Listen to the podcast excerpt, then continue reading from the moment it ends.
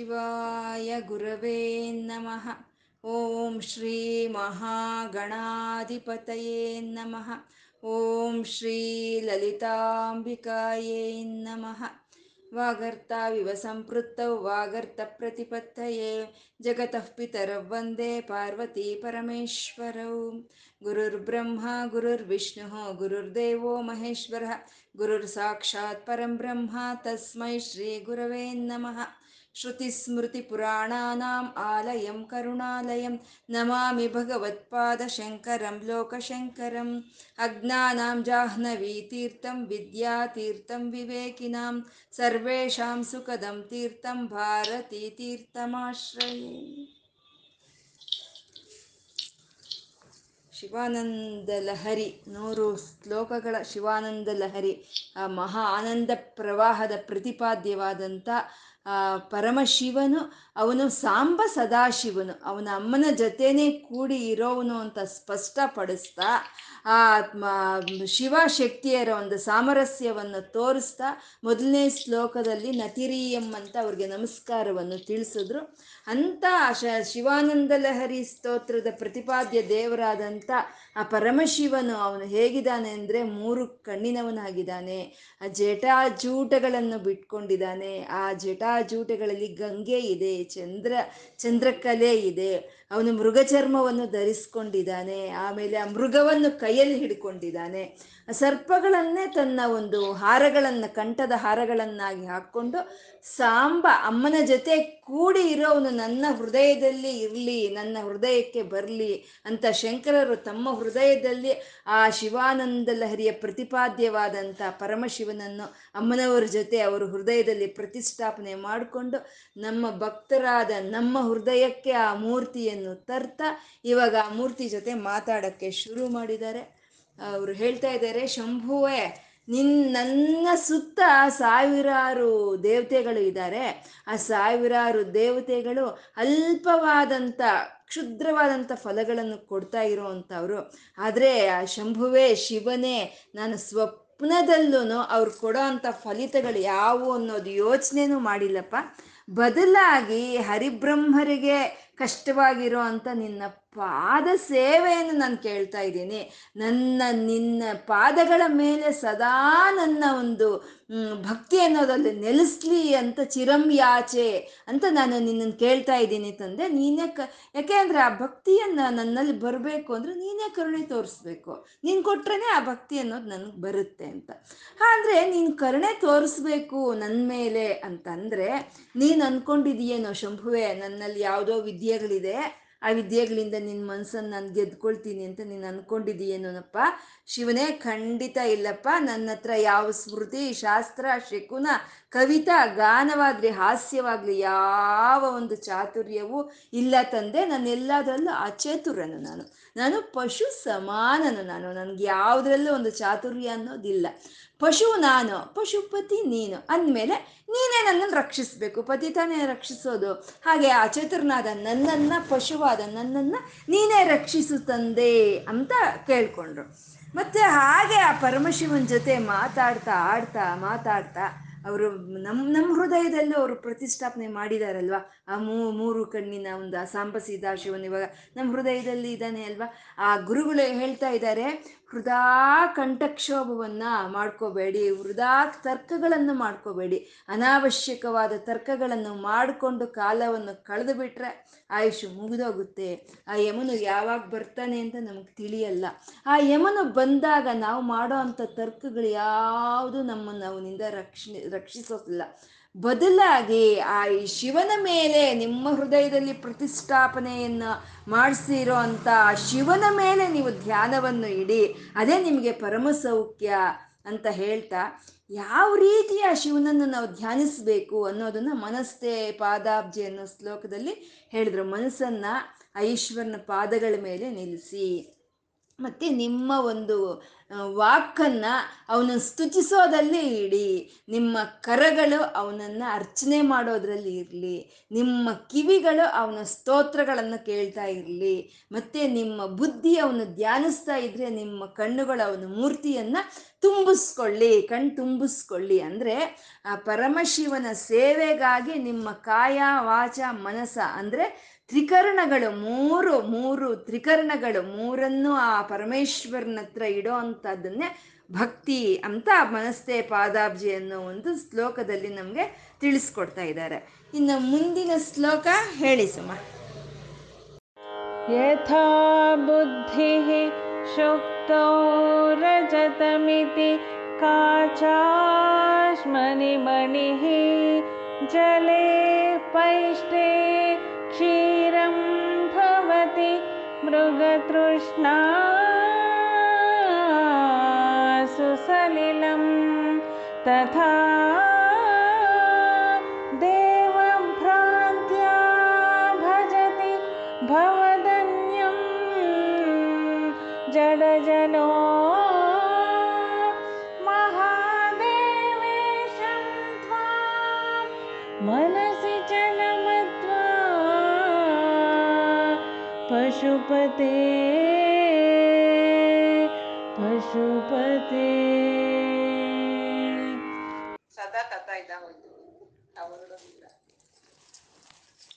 ಶ್ಲೋಕದಲ್ಲಿ ನಾವು ಹೇಳ್ಕೊಂಡಿದ್ದೀವಿ, ಗುರುಗಳು ಬರೋಷ್ಟೊತ್ತಿಗೆ ಸಂಘದಲ್ಲಿ ಒಂದು ವಿಚಿತ್ರವಾದಂಥ ಒಂದು ಪರಿಸ್ಥಿತಿ ಇತ್ತು. ಶಂಕರರು ಹುಟ್ಟಿ ಅಲ್ಲಿ ಬರೋ ಅಷ್ಟೊತ್ತಿಗೆ ಒಂದು ವಿಚಿತ್ರವಾದಂಥ ಒಂದು ಪರಿಸ್ಥಿತಿ ಸಂಘದಲ್ಲಿ ಇತ್ತು.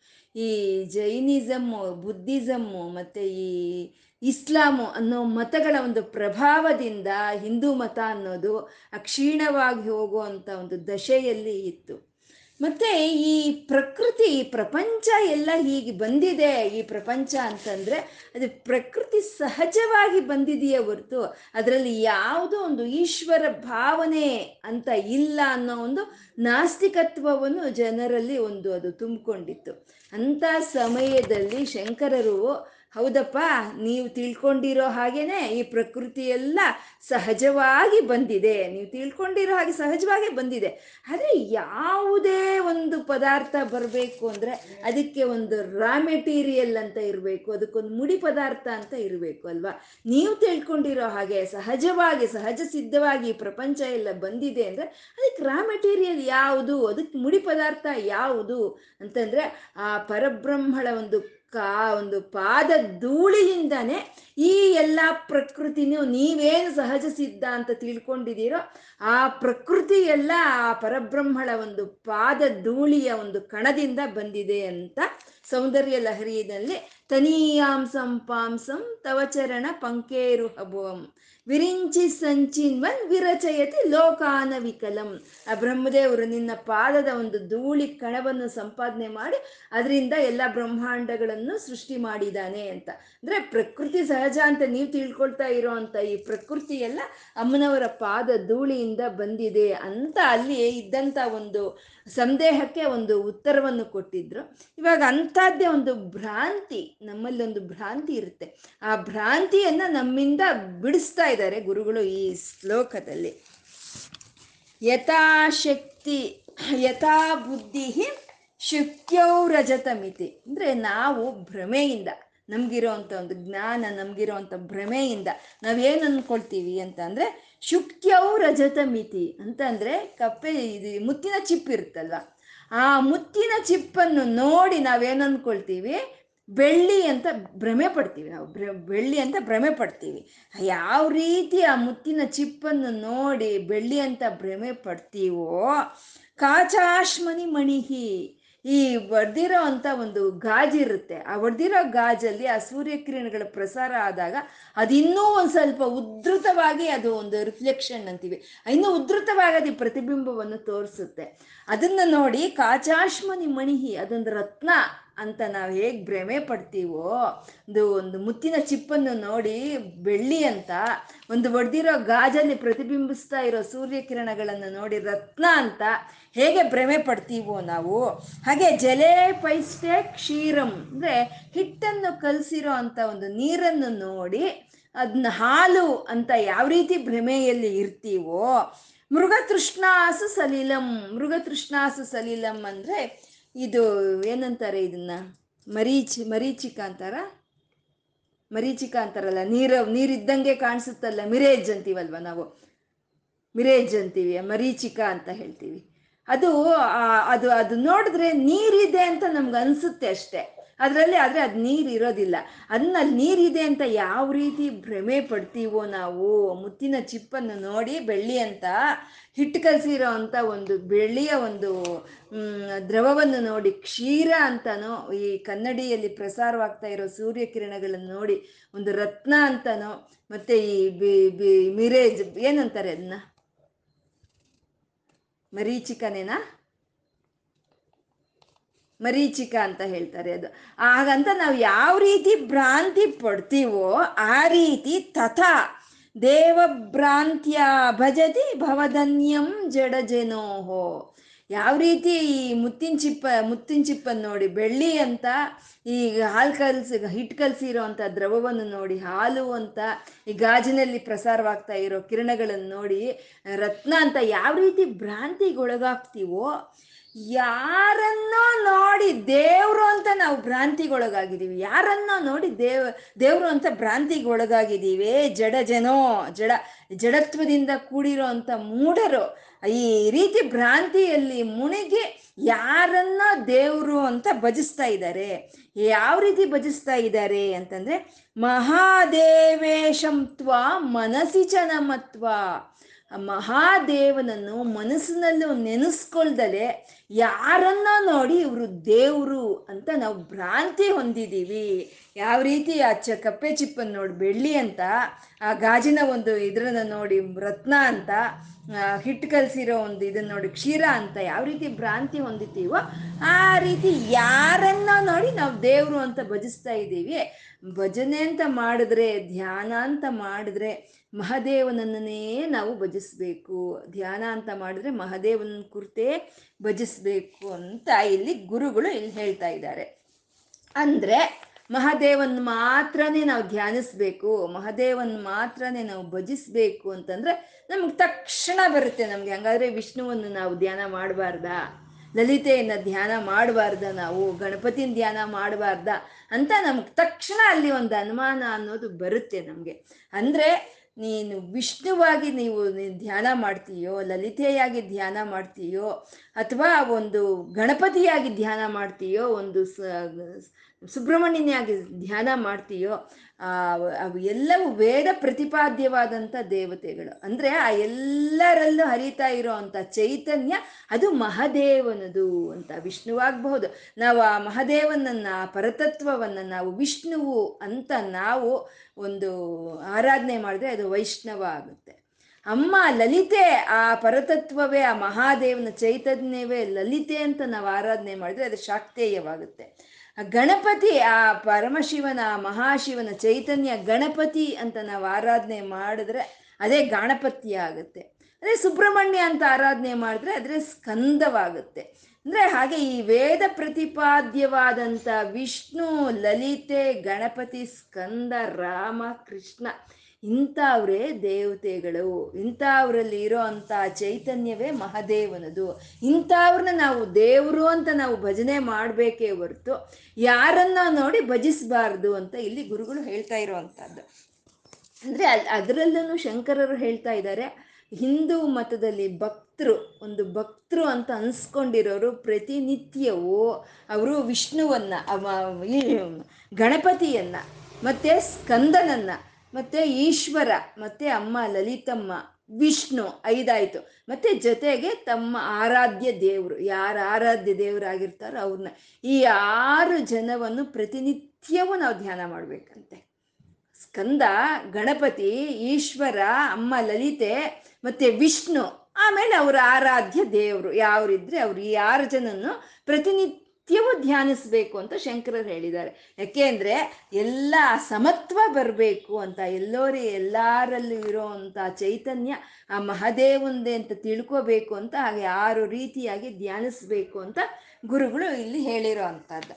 ಇಲ್ಲಿ ಆ ಮಹದೇವನನ್ನೇ ಧ್ಯಾನಿಸ್ಬೇಕು, ಬೇರೆಯವ್ರನ್ನ ನೋಡಿ ಅವ್ರ ದೇವರು ಅಂತ ಭ್ರಾಂತಿಗೆ ನಾವು ಒಳಪಡ್ಕೋಬಾರ್ದು ಅಂತ ಇಲ್ಲಿ ಗುರುಗಳು ಹೇಳ್ತಾ ಇದ್ದಾರೆ.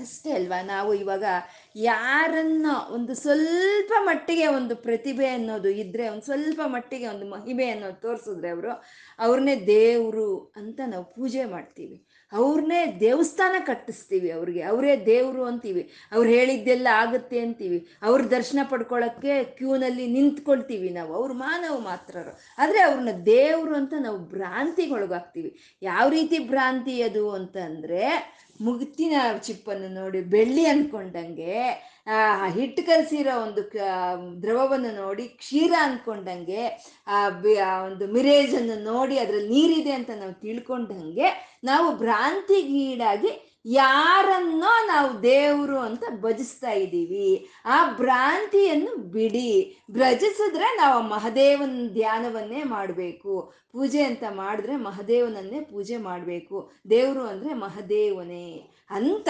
ಗುರುಗಳು ಇಲ್ಲಿ ಒಂದು ಸೂಕ್ಷ್ಮವಾಗಿ ಒಂದು ಇದನ್ನು ಹೇಳ್ತಾ ಇರೋವಂಥದ್ದು. ಅಂದರೆ ಇವಾಗ ಮುತ್ತಿನ ಚಿಪ್ಪು, ಅದು ಬೆಳ್ಳಿ ಅಲ್ಲ ಅಂತ ನಮ್ಗೆ ಯಾವಾಗ ಗೊತ್ತಾಗುತ್ತೆ? ಯಾರಾದರೂ ನಮಗೆ ಸ್ನೇಹಿತರು ಅಥವಾ ನಮ್ಮ ಶ್ರೇಯೋಭಿಲಾಷಿಗಳು, ಅದು ಮುತ್ತಿನ ಚಿಪ್ಪು, ಅದು ಅದು ಬೆಳ್ಳಿ ಅಲ್ಲ ಅಂತ ಹೇಳಿದಾಗೋ, ಅಥವಾ ನಾವು ಅವ್ರ ಹತ್ತಿರಕ್ಕೆ ಅದ್ರ ಹತ್ತಿರಕ್ಕೆ ಹೋದಾಗ್ಲೋ ನಮಗೆ ಅದು ಗೊತ್ತಾಗುತ್ತೆ, ಅದ್ರ ಜ್ಞಾನ ನಮಗೆ ತಿಳಿಯುತ್ತೆ, ಇದು ಬೆ, ಮುತ್ತಿನ ಚಿಪ್ಪು ಅಷ್ಟೇ, ಇದು ಬೆಳ್ಳಿ ಅಲ್ಲ ಅಂತ. ಹಾಗೆ ನಮ್ಮ ಶಾಸ್ತ್ರಗಳು ನಮಗೆ ಶ್ರೇಯೋಭಿಲಾಷಿಯಾಗಿ, ಸ್ನೇಹಿತರಾಗಿ ನಮ್ಮ ಶಾಸ್ತ್ರಗಳು ನಮಗೆ ತಿಳಿಸ್ಕೊಡುತ್ತೆ. ದೇವರು ಅಂದರೆ ಯಾರು? ಯಾರ್ದು ಯಾರು ನಾವು ಭಜಿಸ್ಬೇಕು ಅನ್ನೋದು ನಮಗೆ ಶಾಸ್ತ್ರಗಳು ನಮಗೆ ಹೇಳ್ಕೊಡುತ್ತೆ. ಹಾಗೆ ಆ ಒಂದು ಅವರು ಅವ್ರೇನೋ ಬೆಳ್ಳಿ ಕೊಡ್ತಾರೆ, ಹಾಗೆ ಅಂತ ಅವರು ಹಿಂದೆ ಹೋಗಿ ನಾವು ದೇವರು ಅಂತ ಹೋಗ್ತೀವಲ್ವಾ? ಹಾಗೆ ಹೋಗ್ತಾ ಇದ್ರೆ ಅವ್ರು, ಅವು ನಾವು ಹೋದಷ್ಟು ಅವ್ರು ದೂರ ಹೋಗ್ತಾ ಇರುತ್ತೆ. ಇವಾಗ ಒಂದು ಬಿ, ನೀರಿದೆ ಅಂತ ಹೇಳಿ ಆ ಮಿರೇಜ್ ಅದ್ರ ಹತ್ರ ನಾವು ಹೋಗ್ತಾ ಇದ್ರೆ ದೂರ ಹೋಗ್ತಾ ಇರುತ್ತೆ. ನೀರಿದೆ ಮುಂಚೆನೇ ದಾಹ ಆಗಿರುತ್ತೆ. ನೀರು ಸಿಕ್ಕುತ್ತೆ ಅಂತ ನಾವು ಅದ್ರ ಹತ್ರಕ್ಕೆ ಹೋಗ್ತಾ ಇದ್ರೆ ಅದು ಹಿಂದೆ ಹೋಗುತ್ತೆ. ಅದು ನಾವು ಮುಂದೆ ಹೋಗ್ತಾ ಇದ್ರೆ ಅದು ಹಿಂದೆ ಹಿಂದೆ ಹೋಗ್ತಾ ಇರುತ್ತೆ. ಮಾಯಾ ಜಿಂಕೆ ಹಾಗೆ. ಆ ಮಾಯಾ ಜಿಂಕೆ ಹಾಗೆ ಅಲ್ವಾ? ಅದು ಹಿಂದೆ ಬಿದ್ದರೆ ಅದು ಮುಂದೆ ಮುಂದೆ ಹೋಗ್ತಾ ಇರುತ್ತೆ. ಹಾಗೆ ನಾವು ಯಾರನ್ನೋ ನೋಡಿ ನಾವು ದೇವರು ಅಂತ ನಾವು ಹಿಂದೆ ಬಿದ್ದು ಹೋದ್ರೆ ನಮಗೆ ಆ ಪರತತ್ವ ಅನ್ನೋದು, ಆ ಪರಮಾನಂದ ಅನ್ನೋದು, ಆ ಪರತತ್ವದ ಜ್ಞಾನ ಅನ್ನೋದು ಹಿಂದೆ ಹಿಂದೆ ಹೋಗ್ತಾ ಇರುತ್ತೆ ಅಂತ. ಹಾಗೆ ಆ ಗಾಜಿನ ಒಂದು ಇದರಲ್ಲಿ ಪ್ರತಿಬಿಂಬಿಸ್ತಾ ಇರೋ ಒಂದು ಮಣಿಯ ಅಂತ ನಾವು ಭ್ರಮೆ ಪಟ್ಕೊಂಡ್ರೆ ಅದು ಆ ಭ್ರಮೆನೇ ಹೊರತು ಅದು ಸತ್ಯ ಅಲ್ಲ ಅಂತ ಇಲ್ಲಿ ಗುರುಗಳು ಹೇಳ್ತಾ ಇದ್ದಾರೆ. ಅಂದರೆ ನಾವು ಈ ಭಾರತ ತತ್ವದಲ್ಲಿ, ಈ ಭಾರತ ದೇಶದಲ್ಲಿ ಹುಟ್ಟಿರೋ ಅಂಥವ್ರಿಗೆ ಇಂಥ ತತ್ವ ಇರೋ ಅಂಥವ್ರಿಗೆ ನಮಗೆ ಒಬ್ಬ ವೇದ ಪ್ರತಿಪಾದ್ಯವಾದಂಥ ಒಂದು ಈಶ್ವರನ, ಒಂದು ಲಲಿತೆ, ಒಂದು ಗಣಪತಿ, ಒಂದು ಸ್ಕಂದ, ಒಂದು ವಿಷ್ಣು ಹೀಗಿರ್ಬೇಕಾದ್ರೆ ಯಾರನ್ನ ದೇವರು ಅಂತ ನಾವು ಅವರಿಂದ ಯಾಕೆ ಹೋಗಬೇಕಾಗಿದೆ ನಾವು? ಅಂತ ಇಲ್ಲಿ ಗುರುಗಳು ಇಲ್ಲಿ ಹೇಳ್ತಾ ಇದ್ದಾರೆ. ಅಂತ ಅಂದರೆ ಆವತ್ತಿನ ಕಾಲದಲ್ಲಿ ಇದ್ದಂಥ ಒಂದು ಆ ಪರಿಸ್ಥಿತಿಗೆ ಆ ಗುರುಗಳು ಆ ರೀತಿ ಒಂದು ಹೇಳ್ತಾ ಇದ್ದಾರೆ. ಒಂದು ಯಾವುದನ್ನೋ ನೋಡಿ ದೇವರು ಅಂತ ನೀವು ಭ್ರಮೆ ಪಟ್ಕೊಂಡು ಆ ಹಿಂದೆ ಹೋಗಬೇಡಿ. ಆ ಎಲ್ಲರಲ್ಲೂ ಇರೋ ಅಂಥ ಒಂದು ಪರಚೈತನ್ಯ ನಾವನ್ನು ಗುರುತಿಸ್ಕೊಂಡು ಆ ಮಹಾದೇವನನ್ನೇ ನಾವು ಒಂದು ಧ್ಯಾನ ಮಾಡಬೇಕು, ಆ ಮಹಾದೇವನನ್ನೇ ಭಜಿಸ್ಬೇಕು, ಆ ಭ್ರಾಂತಿಯಿಂದ ಆಚೆ ಬನ್ನಿ ಅಂತ ಇಲ್ಲಿ ಗುರುಗಳು ನಮಗೆ ಒಂದು ಎಚ್ಚರಿಕೆಯನ್ನು ಕೊಡ್ತಾ ಇರೋ ಅಂಥದ್ದು ಅಷ್ಟೇ ಅಲ್ವಾ, ದೇವರು ಅಂದರೆ ಯಾರು ರೀ? ಇವಾಗ ಕೃಷ್ಣನ್ನ ಹಿಡಿಬೇಕು ಅಂತ ಯಶೋದೆ ಹೋದರೆ ಸಿಕ್ಕದ್ನ ಅವನು ಸಿಕ್ಕಲಿಲ್ಲ ಯಶೋದೆ ಯಶೋದೆ ಕೈಗೆ ಕೃಷ್ಣ ಸಿಕ್ಕಲ್ಲ. ಓಡೋಗ್ತಾನೆ ಓಡೋಗ್ತಾನೆ ಓಡೋಗ್ತಾನೆ. ಅವ್ನು ಮುಂದೆ ಓಡೋಗ್ತಾ ಇದ್ರೆ ಹಿಂದೆ ಯಶೋದೆ ಅಟ್ಟಿಸ್ಕೊಂಡು ಹೋಗ್ತಾ ಇದ್ರೆ ಅವ್ನು ಸಿಕ್ಕಲ್ಲ. ಕೊನೆಗೆ ಕೃಷ್ಣಪ್ಪ, ಕಣ್ಣಪ್ಪ ನನ್ನ ಕೈಲಿ ಆಗಲ್ಲಪ್ಪ ಅಂತ ಕೂತ್ಕೊಂಡಾಗ ಅವಾಗ ಹೌದಮ್ಮ ಹಾಗಾದ್ರೆ ನಾನೇ ಸಿಗ್ತೀನಿ ಅಂತ ಅವನಾಗ ಅವನೇ ಬಂದರೆ ಸಿಕ್ಕದ್ನೇ ಹೊರ್ತು ಅವನು ಹಿಡಿಯಕ್ಕೆ ಯಾರ ಕೈಯಲ್ಲೂ ಸಾಧ್ಯ ಆಗಲಿಲ್ಲ ಅಲ್ವಾ? ಅಷ್ಟಾಗಿ ಹಿಡಿದ್ರು ಅವನ್ನ ಕಟ್ಟಾಕಬೇಕು ಅಂತಂದ್ರು ಎಷ್ಟು ಸಲಿ ಆ ಯಶೋದೆ ಪ್ರಯತ್ನ ಪಟ್ರು ಪ್ರತಿ ಸಲಿ ಆರು ಇಂಚ್ ದಾರ ಕಮ್ಮಿ ಆಗ್ತಾ ಇತ್ತಂತೆ ಅವ್ನು ಕಟ್ಟೋದಕ್ಕೆ, ಆರು ಇಂಚ್ ದಾರ. ಸರಿ, ಒಳಗಿಂದ ಇನ್ನೊಂದು ಸ್ವಲ್ಪ ದಾರ ತಗೊಂಡು ಬಂದು ಜಾಯಿನ್ ಮಾಡಿ ಮತ್ತೆ ಕಟ್ಟಕ್ಕೆ ಹೋದ್ರೆ ಮತ್ತೆ ಆರು ಇಂಚ್ ದಾರ ಕಮ್ಮಿ. ಮತ್ತೆ ಇನ್ನೊಂದಷ್ಟು ಸ್ವಲ್ಪ ತಗೊಂಡು ಬಾ, ಕಟ್ಟು, ಕಟ್ಟಿದ್ರೆ ಯಾವಾಗಲೂ ಆರು ಇಂಚ್ ದಾರ ಕಮ್ಮಿ ಬರ್ತಾ ಇತ್ತಂತೆ ಅಂದರೆ ಪರಮಾತ್ಮನ ನಾವು ಕಟ್ ಹಾಕೋಬೇಕು ಅಂದರೆ ಅರಿಷಡ್ ವರ್ಗಗಳನ್ನು ಬಿಡಬೇಕು. ಅದು ಆರು ಇಂಚ್ ದಾರ ಕಮ್ಮಿ ಬಂತು ಅನ್ನೋದ್ರಲ್ಲಿ ಇರೋವಂಥ ಒಂದಿದು. ಮ, ಮದ, ಮೋಹ, ಮಾತ್ಸರ್ಯ, ಕಾಮ, ಕ್ರೋಧ ಅಂತ ಹೇಳ್ಕೊಳ್ತೀವಲ್ವ?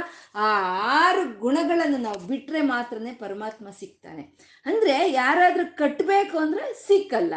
ಯಾರಾದರೂ ಒಂದು ಹಿಡ್ಕೋಬೇಕು ಅಂದರೆ ಸಿಕ್ಕಲ್ಲ. ಅಂತ ಒಂದು ಪರಮಾತ್ಮ ಅವನು ಸಿಕ್ಕಬೇಕು ಅಂತಂದ್ರೆ ಸಿಗ್ತಾನೆ ಅಂತ ಒಂದು ಪರಮಾತ್ಮ. ಮತ್ತೆ ಶ್ರೀರಾಮನ್ನ ಯಾರಾದರೂ ಹೊಡಿಯೋದಲ್ಲ, ಯಾರಾದರೂ ಕಣ್ಣು ಕೆಂಪು ಮಾಡಾದರೂ ನೋಡೋಕ್ಕಾಯ್ತಾ ಶ್ರೀರಾಮನ್ನ?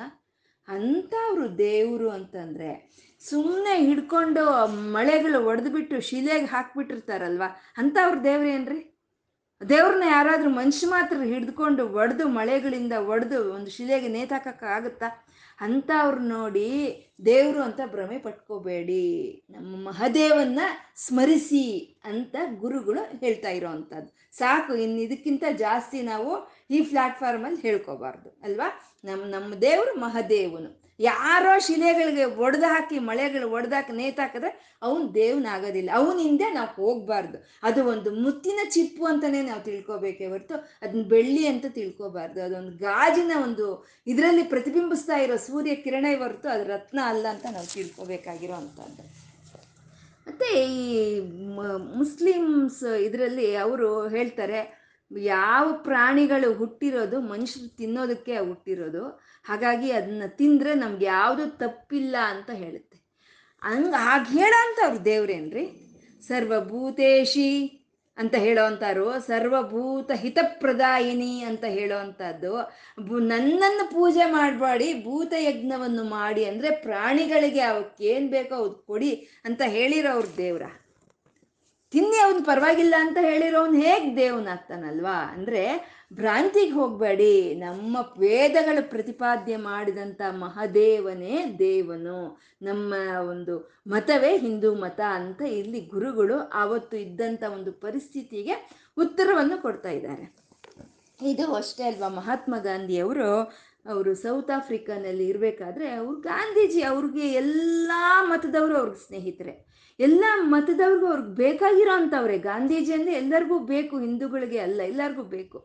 ಆಗ ಒಂದು ದಿನ ಯಾರೋ ಒಬ್ಬ ಒಬ್ಬ ಮುಸ್ಲಿಂ, ಒಬ್ಬ ಇಸ್ಲಾಂ ಸ್ನೇಹಿತರು ಬಂದು, Gandhiji why don't you join our Islam? ಅಂತ ಕೇಳಿದ್ರಂತೆ. ಯಾಕೆ ನೀವು ನಮ್ಮ ಇಸ್ಲಾಂ ಮತಕ್ಕೆ ಸೇರಲ್ಲ ಅಂತ.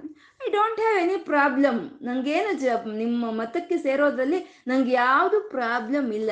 But I need to know what is there in Islam I need to know what is there in Islam ಅಂತ ಹೇಳಿದ್ರಂತೆ. ನಂಗೆ ಏನಿದೆ ಇಸ್ಲಾಮಲ್ಲಿ ಅಂತ ತಿಳಿದ್ರೆ ನನಗೆ ಇಸ್ಲಾಮ್ಗೆ ನಾನು ಬದಲಾಯಿಸ್ಕೊಳ್ಳೋದಕ್ಕೆ ನನಗೆ ಯಾವುದೂ ಒಂದು ಪ್ರಾಬ್ಲಮ್ ಇಲ್ಲ ಅಂತ. ಸರಿ ಅವ್ರೇನು ಮಾಡಿದ್ರು? ಹೋಗಿ ಕುರಾನನ್ನು ತೊಗೊಂಡು ಬಂದು ಕೊಟ್ರಂತೆ. ಕೊಟ್ಟು ಇದನ್ನ ಓದಿ ಇದು ಇದ್ರ ಓದಿದ್ರೆ ನಿಮ್ಗೆ ಇಸ್ಲಾಂ ಏನು ಅನ್ನೋ ಚೆನ್ನಾಗಿ ಅರಿವಿಗೆ ಬರುತ್ತೆ ಅಂತ. ಸರಿ ಗಾಂಧೀಜಿ ಅವರು ಓದಿದ್ರು. ಆಮೇಲೆ ಒಂದು ದಿನ ಅವ್ರು ಬಂದ್ರಂತೆ. ಬಂದು ಹೇಗಿದೆ ಅಂದರೆ ಇಟ್ಸ್ ಫೈನ್ ಚೆನ್ನಾಗಿದೆ ಅಂತಂದು ಹೋ, ಹಾಗಾದರೆ ನೀವು ಇಸ್ಲಾಂಗೆ ಜಾಯಿನ್ ಆಗ್ತಾ ಇದ್ದೀರಾ? ಯು ಆರ್ ಜಾಯ್ನಿಂಗ್ ಇಸ್ಲಾಂ ಅಂತಂದು no I don't find any reason to ಚೇ ಕ್ವಿಟ್ ಮೈ ರಿಲಿಜಿಯನ್ ಅಂತ ಹೇಳಿದ್ರಂತೆ. I don't find any reason to quit my religion my origin original religion ಅಂತ ಹೇಳಿದ್ರಂತೆ. ಇನ್ನು ಹೀಗೆ ಪದಗಳಲ್ಲಿ ಗಾಂಧೀಜಿಯವರು ಬರ್ಕೊಂಡಿದ್ದಾರೆ. ಅಂದರೆ ಕುರಾನನ್ನು ಓದಿ ಅವರು ನಮ್ಮ ಹಿಂದೂ ಮತವನ್ನು ಬಿಟ್ಟು ಅದ್ರ ಹಿಂದೆ ಹೋಗುವಂಥ ಕಾರಣ ಯಾವುದೂ ನನಗೆ ಕಾಣಿಸ್ಲಿಲ್ಲ ಅಂತ ಹೇಳಿರೋವಂಥದ್ದು ಅಂದರೆ ಅವರು ಅವರ ಮುತ್ತಿನ ಚಿಪ್ಪನ್ನು ನೋಡಿ ಬೆಳ್ಳಿ ಅಂತ ಭ್ರಾಂತಿಗೆ ಈಡಾಗಲಿಲ್ಲ. ಗಾಂಧೀಜಿಯವರು ಅಲ್ವಾ? ಹಾಗೆ ಆ ಒಂದು ದರ್ಪಣದಲ್ಲಿ ರಿಫ್ಲೆಕ್ಟ್ ಆಗ್ತಾ ಇರೋ ಸೂರ್ಯಕಿರಣಗಳನ್ನು ನೋಡಿ ಮಣಿ ಅಂತ ತಿಳ್ಕೊಳ್ಳಿಲ್ಲ ಅವರು. ಆ ಭ್ರಾಂತಿಗೆ ಅವ್ರು ಬೀಳಲಿಲ್ಲ. ಅದು ಹಾಲಲ್ಲ, ಅದು ಅಂತ ರುಚಿ ಇದರಲ್ಲಿಲ್ಲ. ಇದು ಹಿಟ್ಟು ಕಲಸಿರೋ ಒಂದು ದ್ರವ ಇದು ಅಷ್ಟೇ ಅಂತ ಅವ್ರು ತಿಳ್ಕೊಂಡ್ರು. ಆ ಭ್ರಾಂತಿ ಬಿಟ್ಟು ಅವರು ಹೇ ರಾಮ್ ಶ್ರೀರಾಮ್ ಅಂತ ಅವರು ರಾಮನ ಧ್ಯಾನವನ್ನೇ ಮಾಡ್ತಾ ಇದ್ದಂಥವ್ರು. ಅದನ್ನ ಗುರುಗಳು ಇಲ್ಲಿ ಹೇಳ್ತಾ ಇದ್ದಾರೆ. ಆವತ್ತಿನ ಪರಿಸ್ಥಿತಿಗೆ, ಸಂಘದಲ್ಲಿ ಆವತ್ತು ಇದ್ದಂಥ ಪರಿಸ್ಥಿತಿಗೆ ಒಂದು ಉತ್ತರವಾಗಿ ಯಾವ ಭ್ರಾಂತಿಗೂ ಒಳಗಾಗಬೇಡಿ. ನಮ್ಮ ವೇದಗಳು ಪ್ರತಿಪಾದ್ಯವ ಮಾಡಿದಂತ ದೇವರೇ ದೇವತೆಗಳು. ಆ ದೇವರಲ್ಲಿ ಇರೋವಂಥ ಚೈತನ್ಯ ಒಂದೇ. ಅದೇ ಮಹದೇವನು ಅಂತ ಅವನನ್ನೇ ನೆನೆಸಿ ನೀವು ಅವನನ್ನೇ ಧ್ಯಾನ ಮಾಡಿ ಅಂತ ಶಂಕರರು ಈ ಶ್ಲೋಕದ ಮೂಲಕ ನಮಗೆ ಎಚ್ಚರಿಕೆಯನ್ನು ಕೊಡ್ತಾ ಇರೋವಂಥದ್ದು ಗಭೀರೇ ಕಾ ति विजने घोरविपिने विशा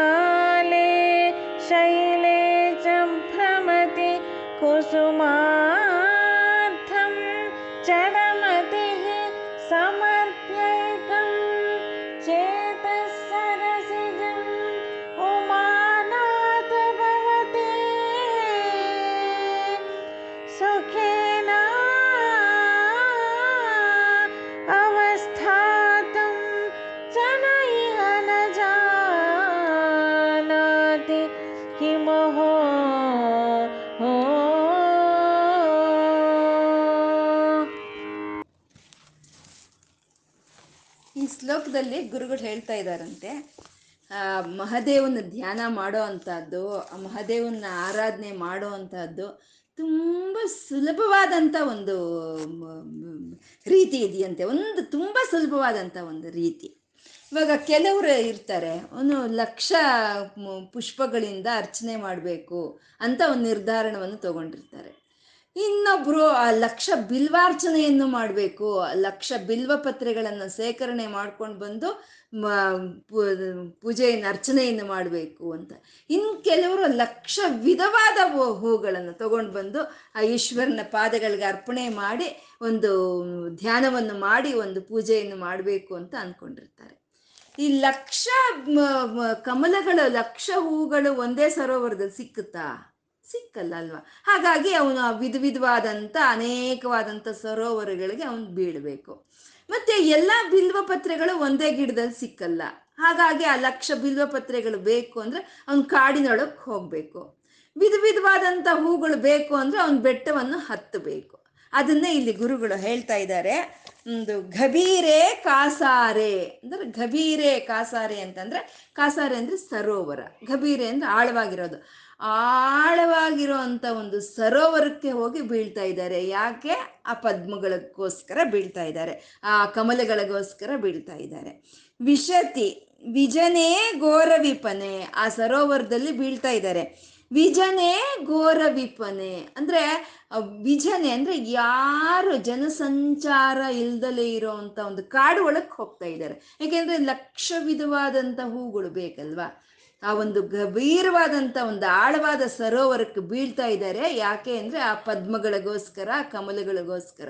ಅದರಲ್ಲಿ ಏನಿದೆಯೋ ತಿಳಿದು, ಆ ಸರೋವರದಲ್ಲಿ ಮೊಸಳೆನೇ ಇದೆಯೋ, ಹಾವೇ ಇದೆಯೋ, ಅಥವಾ ಇವನು ಬೀಳ್ತಾನಲ್ವ, ಮೇಲಿಂದ ಈಗ ಬೀಳ್ತಾನಲ್ಲ, ಕೆಳಗೆ ಎಂಥ ಕಲ್ಲುಗಳಿದೆಯೋ ಏನು ತಿಳಿದು ಇವನಿಗೆ. ಇವನು ಹೋಗಿ ಅದರಲ್ಲಿ ಬೀಳ್ತಾ ಇದ್ದಾನೆ. ಯಾಕೆ? ಆ ಕಮಲಗಳಿಗೋಸ್ಕರ ಆಗಿ ಅವನ ಹಾಗೆ ಬೀಳ್ತಾ ಇದ್ದಾನೆ. ಗಭೀರೆ ಕಾಸಾರೆ ವಿಶತಿ. ವಿಜನೇ ಘೋರ ವಿಪನೆ ದಟ್ಟ ದಟ್ಟವಾದಂಥ ಒಂದು ಕಾಡು. ಆ ಕಾಡಲ್ಲಿ ಯಾರೂ ಇಲ್ಲ. ಕರೆದ್ರೆ ಆ ಅನ್ನೋರು ಯಾರೂ ಇಲ್ಲ. ಅಂತ ಒಂದು ಕಾಡು ಒಳಕ್ಕೆ ಇವನು ನುಗ್ತಾ ಇದ್ದಾನೆ.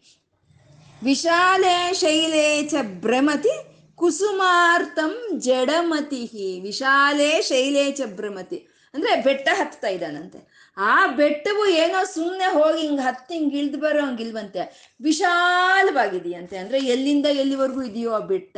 ಆ ಎಲ್ಲಿಂದ ಎಲ್ಲಿವರೆಗೂ ಇರೋ ಬೆಟ್ಟವನ್ನು ಇವನು ಹತ್ತಿದ್ದಾನೆ. ಯಾಕೆ? ಕುಸುಮಾರ್ಥಂ. ಆ ಹೂವುಗಳಿಗೋಸ್ಕರ ಈ ರೀತಿ ಸರೋವರಕ್ಕೆ ಬೀಳ್ತಾ, ಕಾಡಿನೊಳಕ್ಕೆ ಹೋಗ್ತಾ, ಬೆಟ್ಟಗಳನ್ನು ಹತ್ತಾ ಇದ್ದಾನೆ. ಆ ಹೂಗಳಿಗೋಸ್ಕರ ಜಡಮತಿಹಿ, ಬುದ್ಧಿ ಇಲ್ಲ ಅಂತ ಇಲ್ಲಿ ಗುರುಗಳು ಇಲ್ಲಿ ಹೇಳ್ತಾ ಇದ್ದಾರೆ.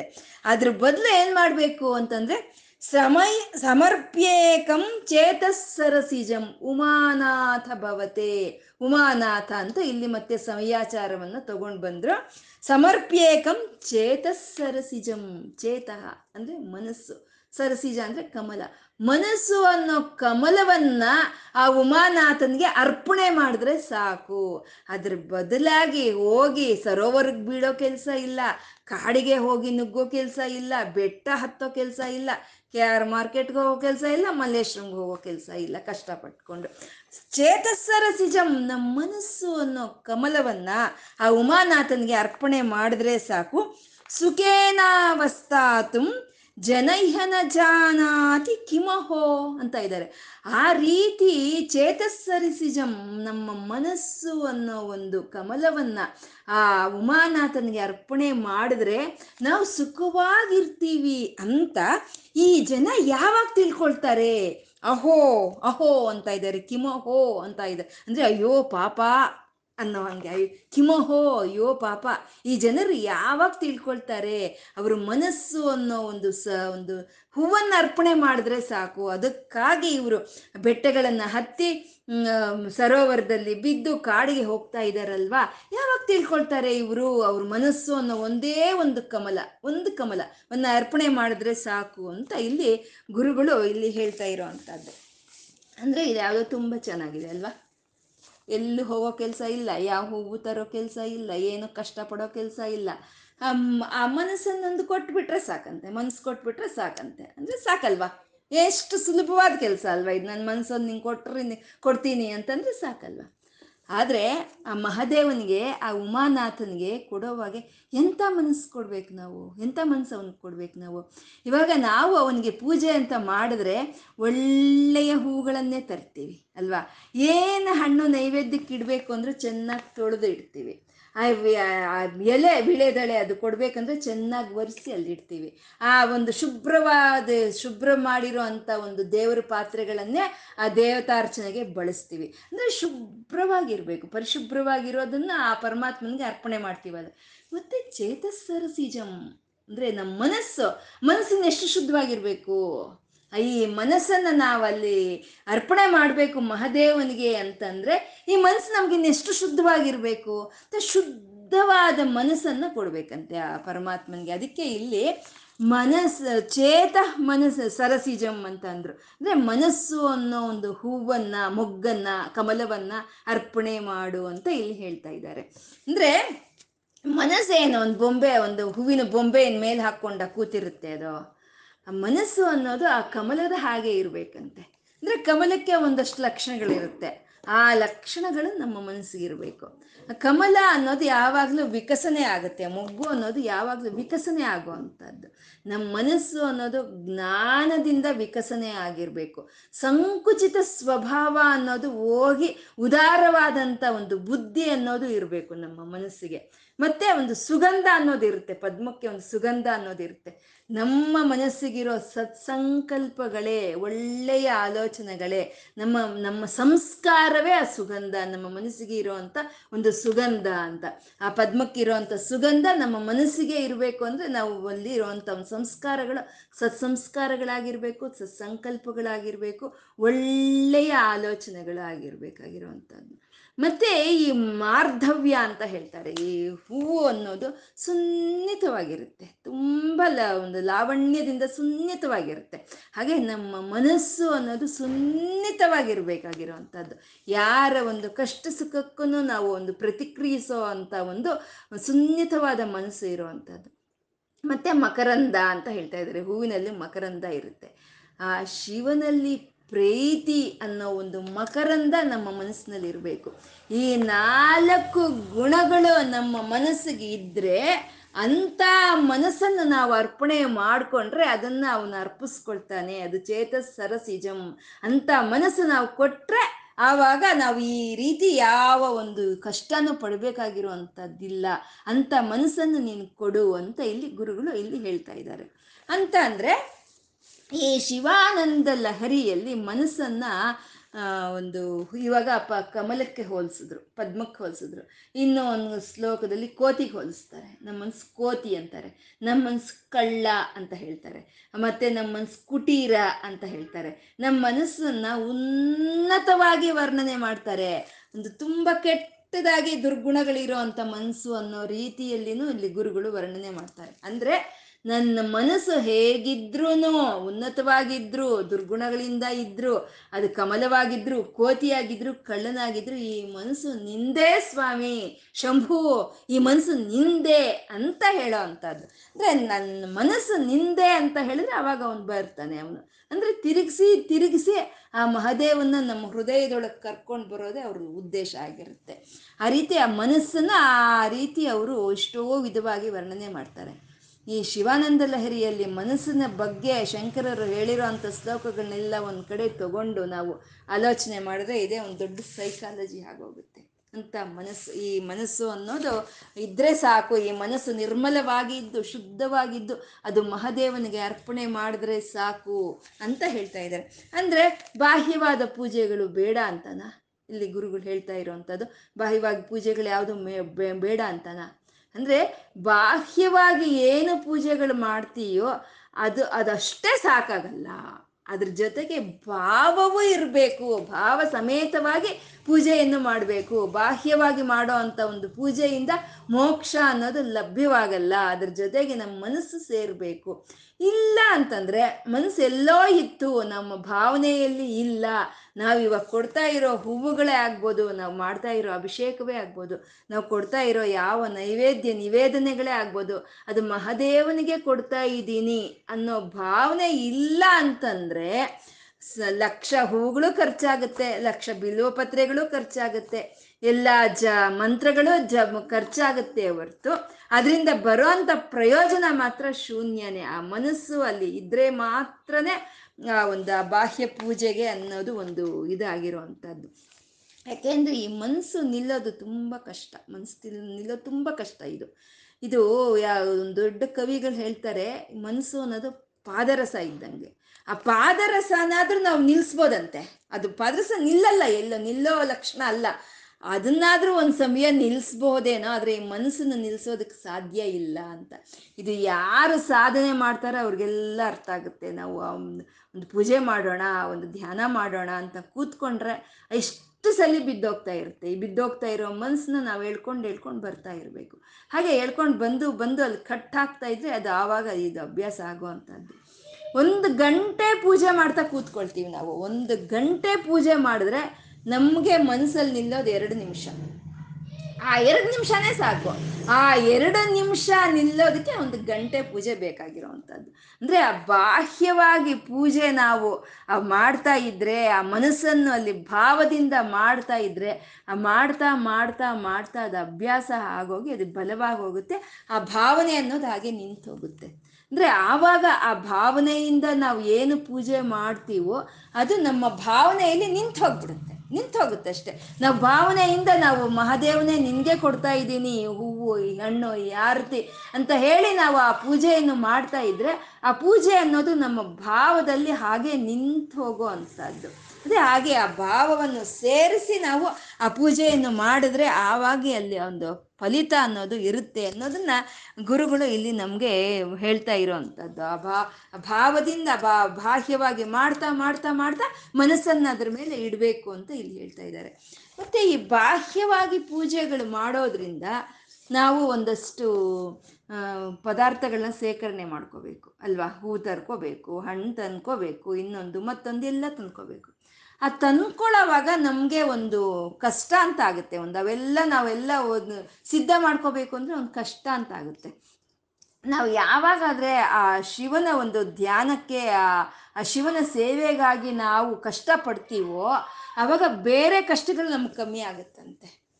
ಹೇಗೆ ಅಂದರೆ ಇವಾಗ ಈ ಜನ್ಮಕ್ಕೆ ಒಂದಿಷ್ಟು ಕಷ್ಟ ಅಂತ ದೇವ್ರು ಬರೆದಿರ್ತಾನೆ. ಈ ಜನ್ಮಕ್ಕೆ ನೀನು ಇಷ್ಟು ಕಷ್ಟಪಡಬೇಕು ಅಂದರೆ ಎಕ್ಸಾಂಪಲ್ ಒಂದು ಕ್ವಿಂಟಾಲ್ ಅಂತ ಇಟ್ಕೊಳ್ಳೋಣ. ಒಂದು ಕ್ವಿಂಟಾಲ್ ಕಷ್ಟ ನೀನು ಪಡಬೇಕು ಅಂತ ಇಟ್, ಅಂತ ಬರ್ದಿರ್ತಾನೆ ಅವನು. ನಾವು ಆ ಕಷ್ಟವನ್ನ ಪರಮಾತ್ಮನ ಸೇವೆಗೆ ಉಪಯೋಗ ಮಾಡಿಬಿಟ್ರೆ ಆ ಕಷ್ಟ ಅಲ್ಲಿ ಕಮ್ಮಿ ಆಗೋಯ್ತಲ್ವಾ? ಆ ಕಷ್ಟ ಇನ್ಯಾವುದಕ್ಕೂ ಕಷ್ಟಪಡೋದು ನಮಗೆ ತಪ್ಪು ಹೋಗುತ್ತೆ ಅಂತ. ಹಾಗೆ ಆ ಪರಮಾತ್ಮನ ಸೇವೆಯಲ್ಲಿ ನಾವು ಕಷ್ಟಪಟ್ಟಾಗ ಈ ಇಂದ್ರಿಯಗಳಿಗೆ ಒಂದು ಮಾಡಿರೋ ಅಂಥ ಕರ್ಮಗಳಂತ ಹೋಗಿ ಈ ಇಂದ್ರಿಯಗಳಿಗೆ ಒಂದು ಪವಿತ್ರವಾಗುತ್ತೆ ಅನ್ನುವಂಥದ್ದು. ಹಾಗೆ ಆ ಭಾವದಿಂದ ಕೂಡಿರೋ ಅಂಥ ಒಂದು ಬಾಹ್ಯ ಪೂಜೆಯನ್ನು ಮಾಡುವಂತ. ಬಾಹ್ಯವಾಗಿ ಏನು ಪೂಜೆ ಮಾಡ್ತಾ ಇದೆಯೋ ಅದನ್ನ ಮನಸ್ಸು ಸೇರಿಸಿ ಭಾವನೆಯಿಂದ ಮಾಡು ಅಂತ ಇಲ್ಲಿ ಗುರುಗಳು ನಮಗೆ ಇಲ್ಲಿ ಹೇಳ್ತಾ ಇರೋ ಅಂಥದ್ದು ಅಂದರೆ ಇದನ್ನೇ ಅಲ್ವಾ? ಬಾಹ್ಯ ಮೂಲೋನ ಭಾವಮುನಂದು ಗೋವಿಂದ ಗೋವಿಂದ ನೀ ಕೊಲವರೆ ಅಂತ.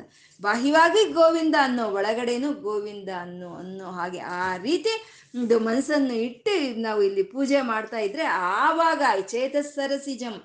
ಅಂತ ಮನಸ್ಸನ್ನು ನಾವು ಅರ್ಪಣೆ ಮಾಡಿದ್ವಾ. ಆವಾಗ ಹೂವುಗಳು ಲಕ್ಷ ಆಯಿತು, ಲಕ್ಷಕ್ಕೆ ಕಮ್ಮಿ ಆಯಿತು. ಇನ್ನೊಂದರ ವಿಧವಾದ ಹೂವುಗಳು ಸಿಕ್ಕಲಿಲ್ವೋ ಇನ್ನೊಂದು ವಿಧವಾದ ಹಣ್ಣುಗಳು ಸಿಕ್ಲಿಲ್ವೋ ಅನ್ನೋ ಅಸಂತೃಪ್ತಿ ಯಾವತ್ತೂ ನಮಗಿರೋದಿಲ್ಲ. ಎಷ್ಟೊತ್ತು ನಾವು ಬಾಹ್ಯವಾಗಿ ಬಾಹ್ಯವಾಗಿ ಪೂಜೆ ಮಾಡ್ತಾ ಇರ್ತೀವೋ ಅಷ್ಟೊತ್ತು ನಮ್ಗೆ ತೃಪ್ತಿ ಇಲ್ಲ.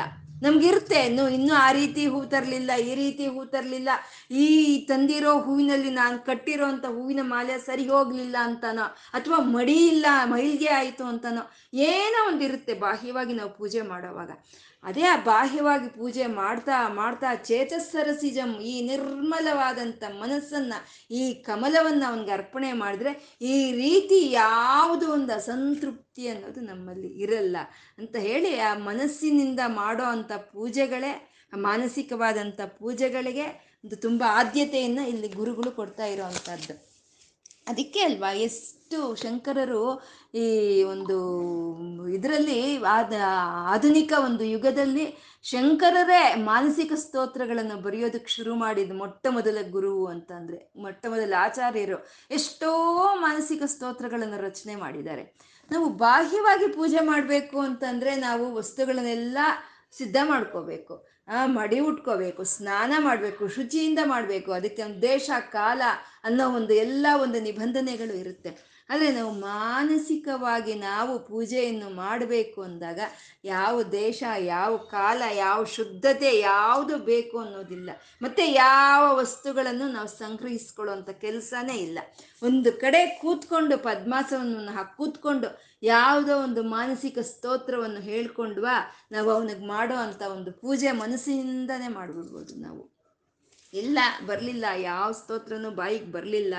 ಅಂತಂದರೆ ಭಾವನಾ ಗಮ್ಯ ಭಾವನೆಯಿಂದ ಅವ್ನು ತಂದ್ಕೋಬೋದು ನಾವು.